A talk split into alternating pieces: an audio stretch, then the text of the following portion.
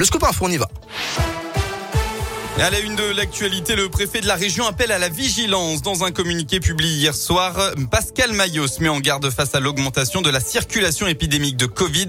Pour éviter un réel rebond, il rappelle l'importance d'un statut vaccinal à jour.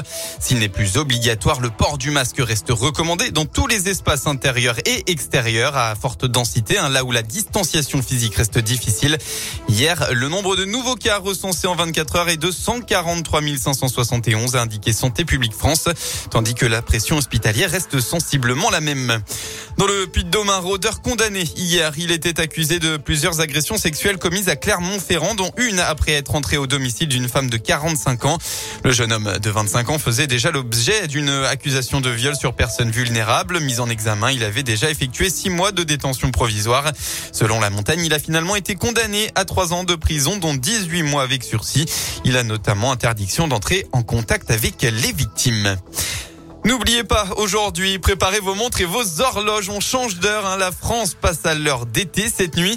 C'est-à-dire qu'à 2 heures du matin, il sera 3 heures. On perd donc une heure de sommeil. On rappelle que ce changement devait être supprimé en 2021, mais avec la crise du Covid, le dossier est au point mort. Les sports en rugby, le championnat entre dans sa dernière ligne droite. Il reste six rencontres avant la fin de la phase régulière et les Clermontois de l'ASM courent toujours après leur objectif de qualification pour les phases finales. Avec trois succès consécutifs juste avant la trêve, les Auvergnats se sont rapprochés de cet objectif, mais ces trois victoires ont toutes eu lieu à domicile.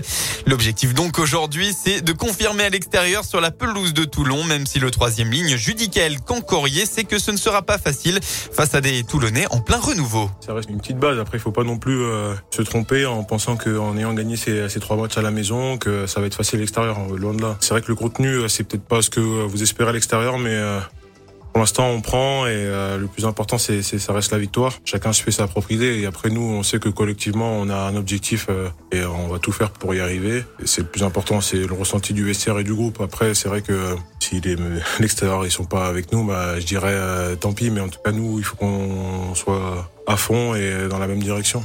Toulon ASM, coup d'envoi à 15h. À noter qu'un hommage sur les pelouses du top 14 sera dédié à Federico Martin Arambourou, ancien joueur professionnel tué par balle à Paris la semaine dernière. En foot, pas de défaite pour l'équipe de France. En match amical, les Bleus se sont imposés de buts 1 contre la Côte d'Ivoire grâce à un but du monégasque Chouamini dans les tout derniers instants de la rencontre. Enfin, des dizaines de milliers de visiteurs attendus à Feur dans la Loire. Le Comis fait son grand retour. La 138e édition a débuté hier et elle se poursuit tout le week-end avec la mise en place cette année d'un pôle laitier. 350 à 400 exposants et des centaines d'animaux vont s'installer jusqu'à lundi. Merci beaucoup Valentin.